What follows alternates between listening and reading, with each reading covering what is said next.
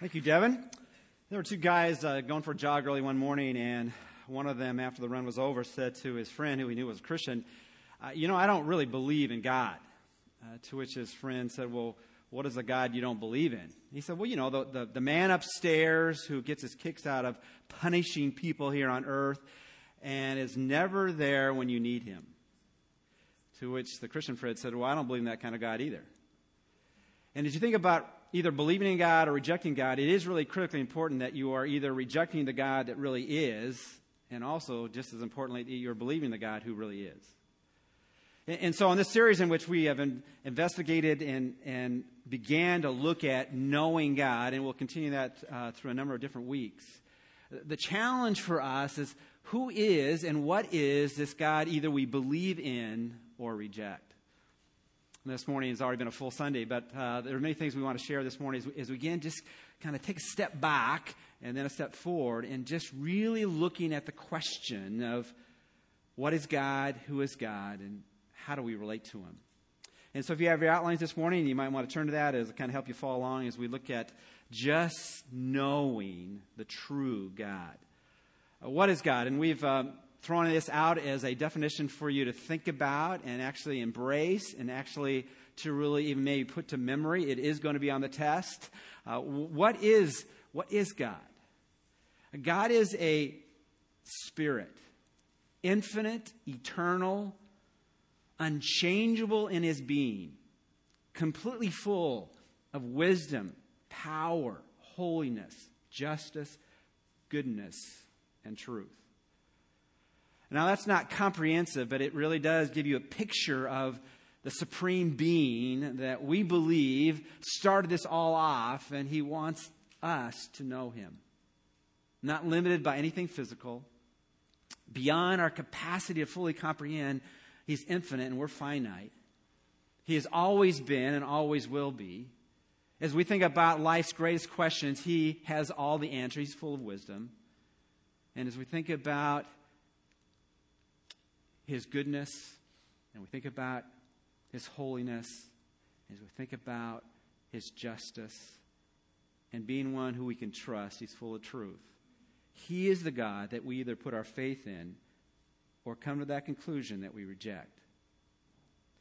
But God has not just left us with a sense of his immensity and his majesty and how big he is.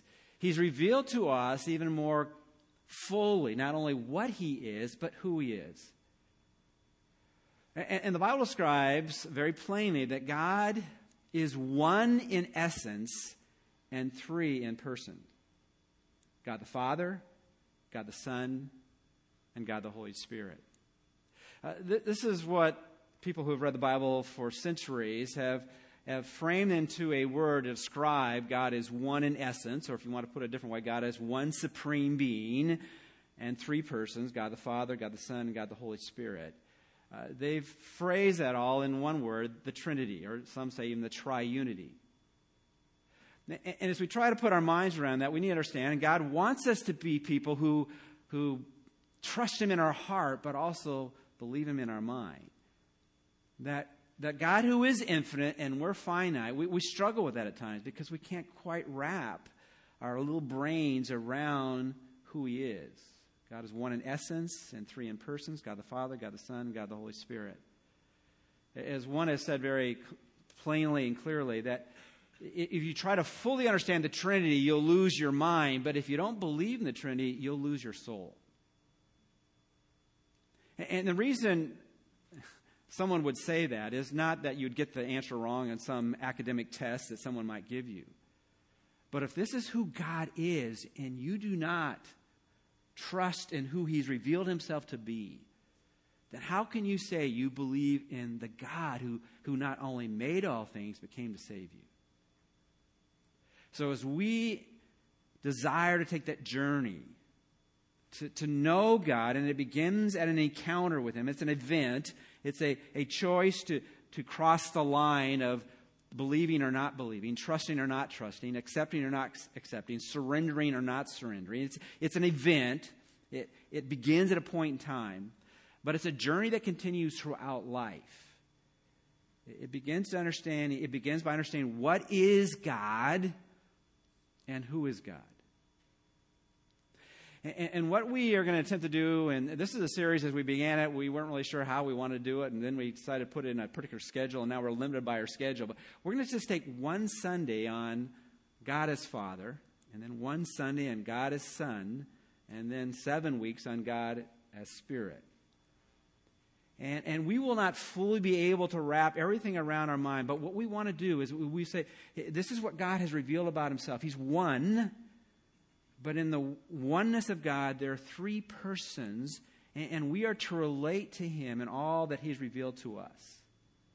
Not completely understanding it necessarily, but appreciating and doing those things that he wants us to do and knowing him fully and deeply and as much as we can completely.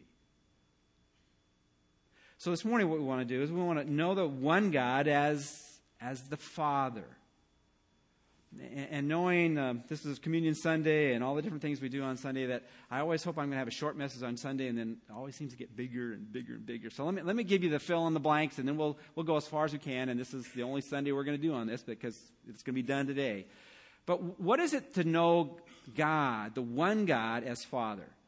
And here's what we're at least attempting to do in the outline this morning. Number one, know God the Father as your Father.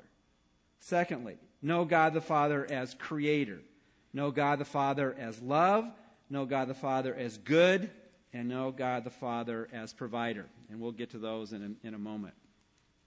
Well, what do we mean to know God the Father as Father? And let me just throw this on by way of kind of dropping names sometimes if you want to kind of make your points a little bit more authoritative or authentic. You might drop a name. This was Jesus' favorite expression in terms of connecting with the supreme being in this universe. And we know that there is a union between the Father and the Son and the Spirit.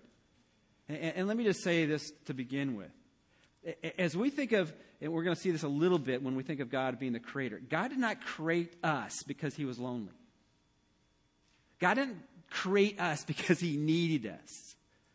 He desired us, but he did not need us. Because even within the Godhead, God the Father, God the Son, and God the Holy Spirit, they had each other.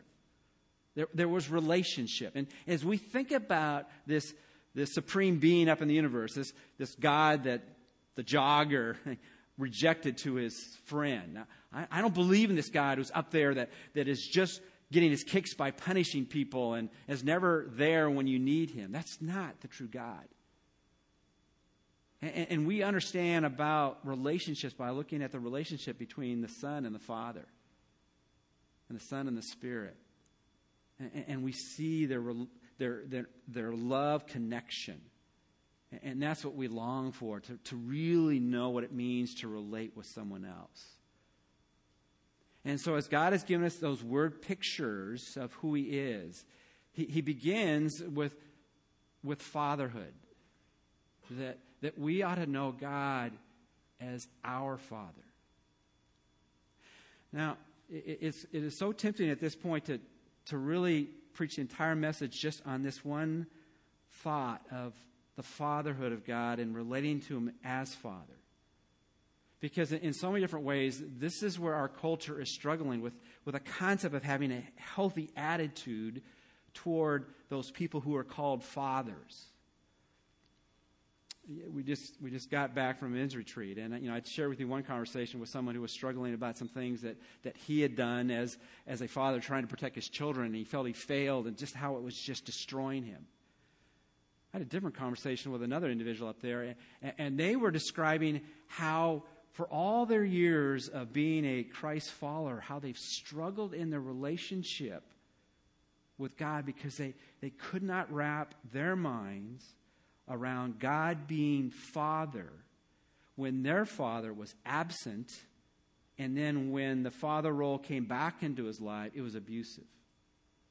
How can I trust a God who is known as Father? And again, throughout the New Testament, I think it's over 180 times, Jesus refers to God as Father, when in his heart and his mind, all it brought was emotional pain. In recent years, they describe statistically and in labels what happens when you have a difficult relationship with your earthly father. I was reading some U.S. Department of Health and Human Services things that they had attempted in our culture, American culture, to try to turn that around. And so there's been a campaign that's been pushed in various corners of our nation, and it was the campaign tagline was, "They're your kids, be their dad." And of course, the challenge there was, you know, there are dads out there, and they've fathered kids, but they're not around. And what happens when either a dad is absent or abusive? More than a quarter of American children, nearly 17 million, do not live with their fathers. Girls without a father in their life are 2.5 times as likely to get pregnant and 53% more likely to commit suicide. Boys without a father in their life are 63% more likely to run away and 37% more likely to abuse drugs. Both girls and boys without father involvement are twice as likely to drop out of high school, twice as likely to end up in jail, and nearly 4 times as likely to need help for emotional and behavioral problems. And so as we look at this problem in our culture, this epidemic, and the results of it are catastrophic, where's the hope? We can go as many campaigns as possible trying to get fathers to be fathers, and if they are fathers, to be good fathers, but it largely is not happening, and we cannot ensure it will happen for every child that's brought into this world. And there are no illegitimate children. There's been some irresponsible adults, but every child matters. Every child counts. And having a healthy relationship to a father is critical. So what's God's response?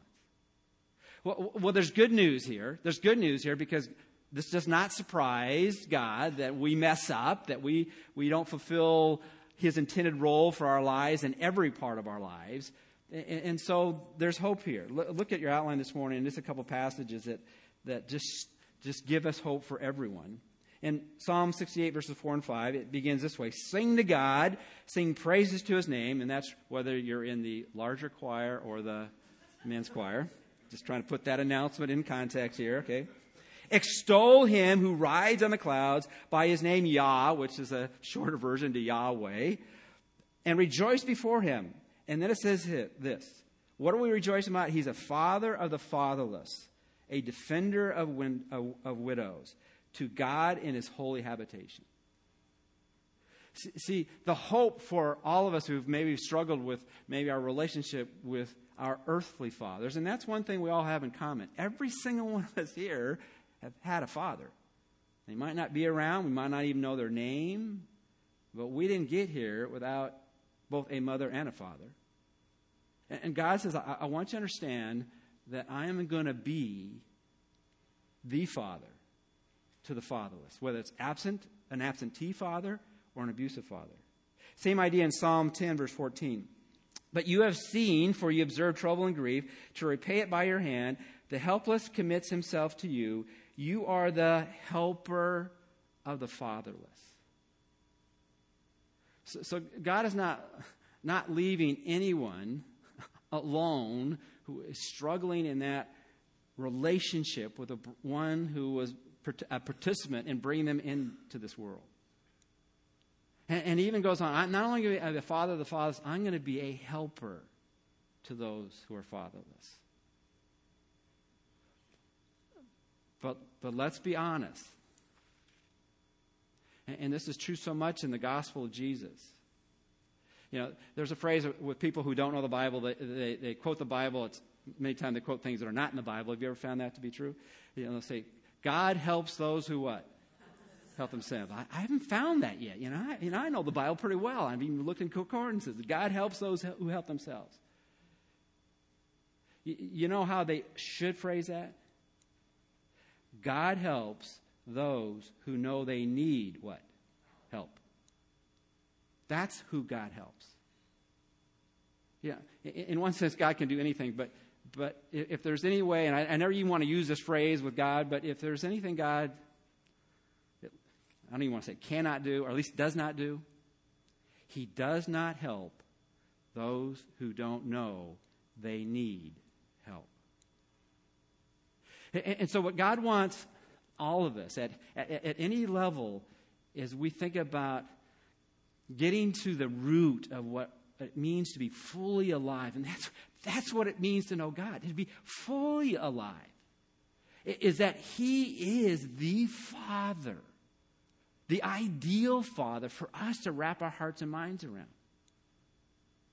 In many ways, what we need to do the simple things. You know, if you've had a good father, and I'm so thankful that I've had a good father. And when I think about my father, being a good father, what it does is say, as good as my father is, my heavenly Father is even what? He's even better. And I get a glimpse of what God is like when my father acts and responded to me like God wanted him to.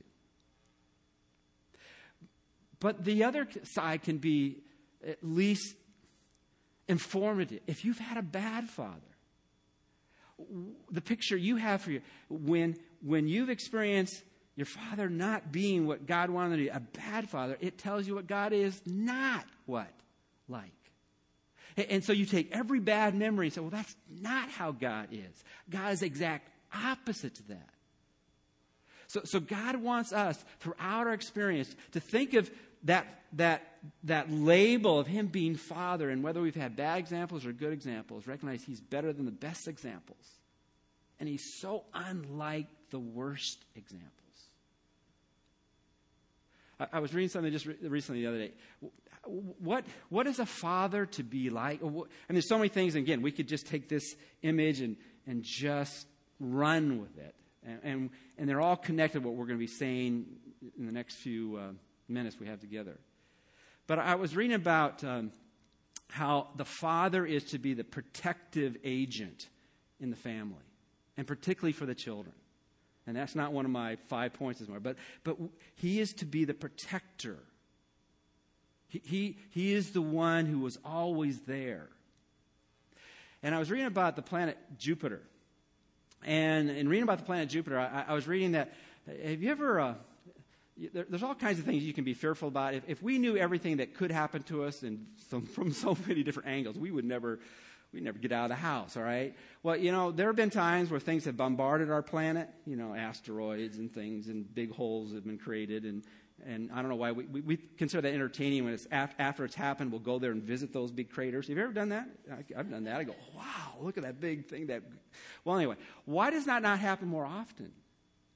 Well, there's a variety of reasons, you know, intellectually and scientifically and spiritually. But it's interesting how God has created this universe and our solar system is that he's placed Jupiter in a strategic place. And Jupiter is 318 times the size of the Earth. And you wonder, how did you know that? Because I just read it this week. All right, 318 times, right? And it has this gravitational pull that is so much more immense than Earth. And what happens when asteroids start coming, it pulls it in to the planet Jupiter. It just sucks it up. And see, that's what God our Father does. All the things that happen in our life, and sometimes we wish he'd suck up a few more things. But the Bible tells us he will not allow you to go through anything that you're not able to handle. But with his provision, he will either provide a way of escape or your ability to endure it. God does not screen everything that hits on this earth. But he has placed a planet. And interesting, the word Jupiter, from my reading, it comes from a word that actually means sky father. And its gravitational pull sucks up the things that would land on earth if it was not placed in the particular horizon that grabs our stuff and pulls it into its system. So as we think about knowing God, we need to go God as the Father. And not only as the Father, but our Father, who has been placed there to give us the best picture of what a father does for his children.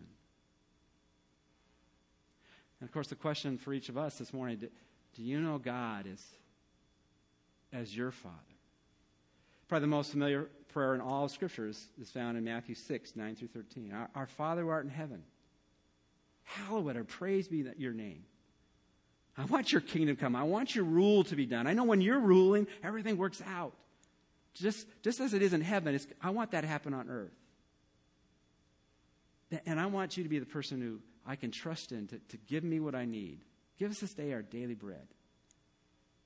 And be the person I don't run from, but run to. And isn't that the picture you want of God? Isn't that the Father you want? That you didn't have to run from, but you wanted to run to? Because he was the forgiver of all the things that you were falling short with.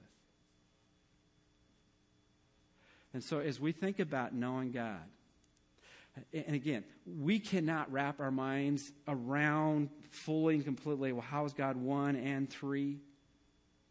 But the only thing I've been trying to pursue in my own life over the last number of weeks that I've been wrestling with putting the triune God together is I want to picture this God who is a spirit, infinite, eternal, unchangeable, full of wisdom and power and holiness and justice and goodness and truth. But then as I look at the individual persons of the Godhead, and we'll be looking at certain words that are a little bit different, I want to reflect on him as being my Father, the protector of my soul, the one I run to rather than from, the one who takes, whether it's been a bad experience or a good experience, I learn that he is so much more.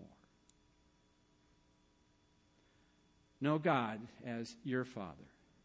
Secondly, know God as creator. 1 Corinthians chapter 8, verse 6, and again, if we were to take it longer in terms of just explaining the biblical data concerning God being one and God being, in three persons, we would explain to you that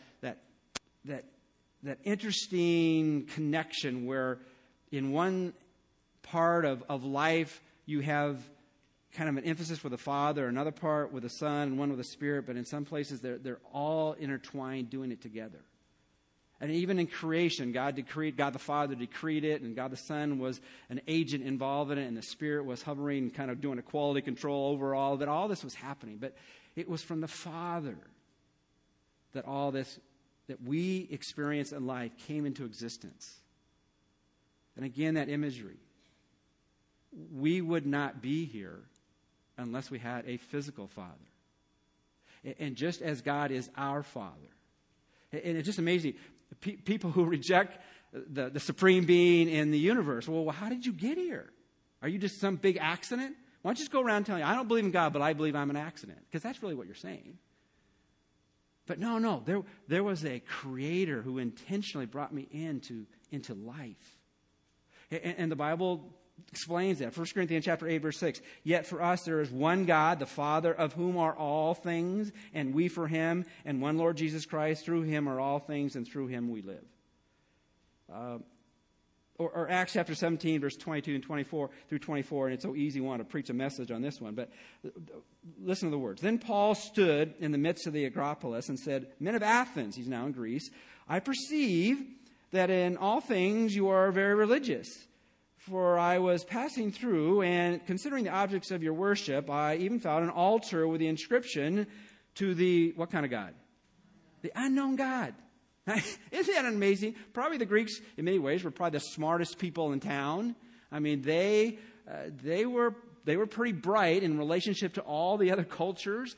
And even though they were bright, they thought worship, being religious, was pretty important. But just think about it. They were worshiping a God that they believe was unknowable. And so Paul comes along and says, I want to help you, just like our series, I want to help you know the God that you don't know.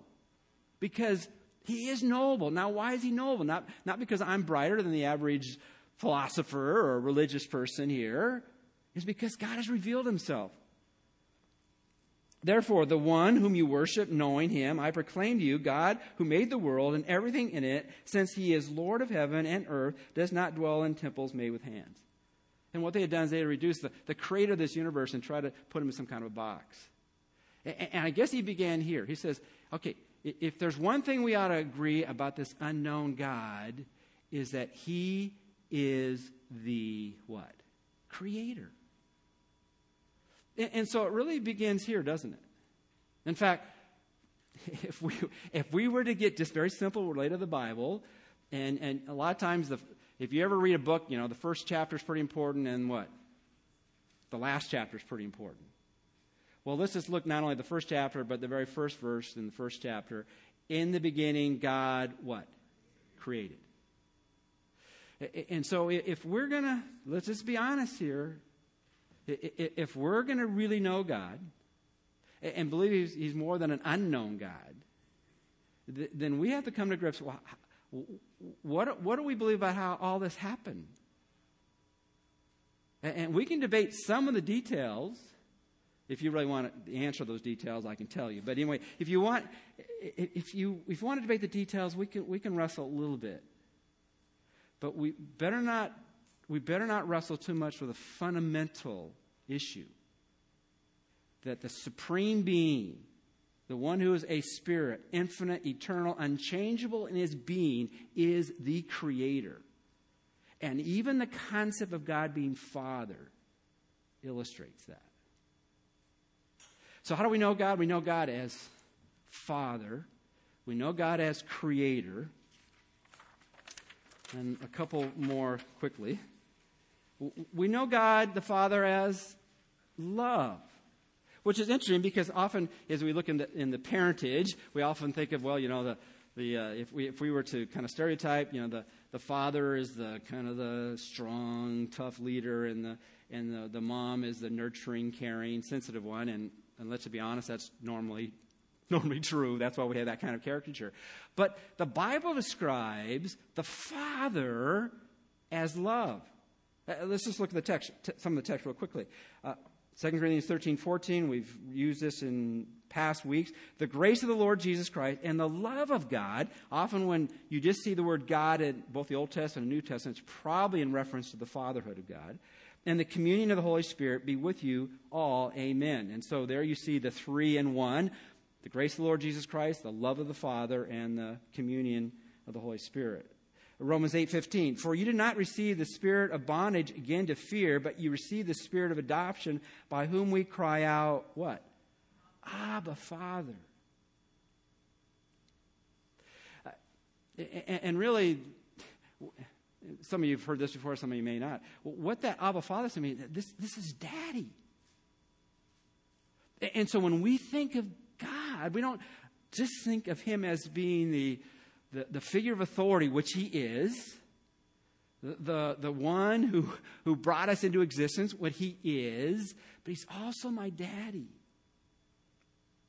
Well, one of the convictions I had when I became a parent, in fact, Alice and I talked about this from the very beginning. We said, we want to enjoy our children every stage of their life. And I can honestly say we have. We love our kids just as much now in their adult years as we did when they were children. And the same thing, we loved them when they were a teenager. We love every phase of their life. Each phase has different challenges. But I do remember back when they were younger, you know. And one of the things that I guess I loved as much as anything was when I would come home from a variety of different things, yeah, They would run to the door and say, Daddy, Daddy, Daddy's home. And it was, normally that was the phrase, say, Daddy's come to play with me, you know. And that's what we would do. We would just play as much as they wanted to play. And that was my love language to them, and it still is. And that's their love language to me. They wanted me to get home so that we could play.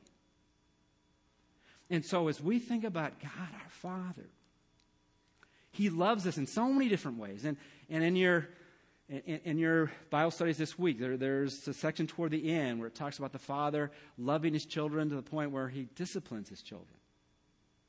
And so there's a fullness to the love relationship of the Father to the child. We are to play with them, and There are times we are to discipline them. But as you think about God the Father, when you think about maybe a love vacuum, and I was going to share with you earlier in the message, and probably better that I didn't because I wouldn't have had time to get hardly any length in our message, is that there is in our culture even a new label for people who struggle in that father relationship. It's called the father wound. I don't know if you've ever heard that. It's almost become a textbook. And it talks about how when children do not have a healthy relationship with their father, They now deal with it not only in terms of their acting out, but even in their own self-image and what they struggle with internally, because somehow they don't have a role model. They can wrap their mind around what does it mean to be a man? What does it mean to be a woman?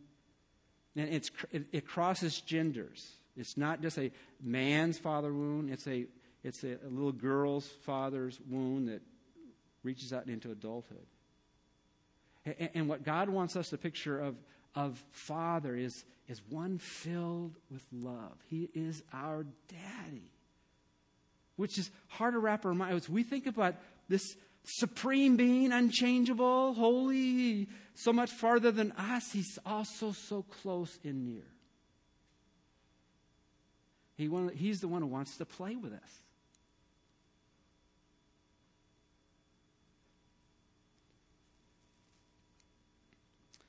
In fact, the Bible says that for God so loved the world that he what? That he gave. So even in the most familiar verse in all the Bible, it speaks about God. And we know it couldn't be the Son there because he gave the Son. And the reason he gave is because he loved. So when your love bucket is a little bit empty, then just look up. Because God loves you. And as you leave this place, you need to have this picture of God who doesn't get his kicks out of punishing you, but out of loving you. Fourthly, know God the Father as good. And again, there's so many different word pictures we could use of the fatherhood of God, but I wanted to throw this one in because so often people's picture of the father, and that's why they have the father wound and the whole epidemic of absentee fathers and abusive fathers, is that often this adjective is not used for fathers. In fact, if we were to look at sitcoms, we might not say, the word picture is necessarily a bad father, but we would say kind of a funny father, right? I mean, fathers are people you ought to laugh at because all they do is silly things and dumb things, and it's only the moms that somehow get the things back together, right? Now, we need to picture God as a good father.